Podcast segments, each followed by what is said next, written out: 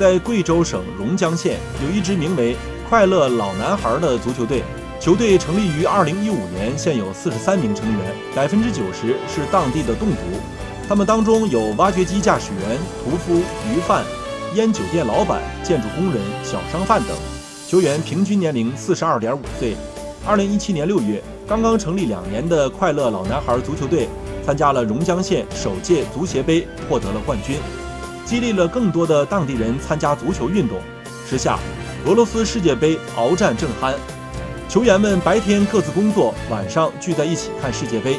近期是快乐老男孩足球队参加榕江县周末足球联赛本赛季的最后一场比赛。他们完成白天的工作之后，换上球衣，走上绿茵场为比赛奔跑。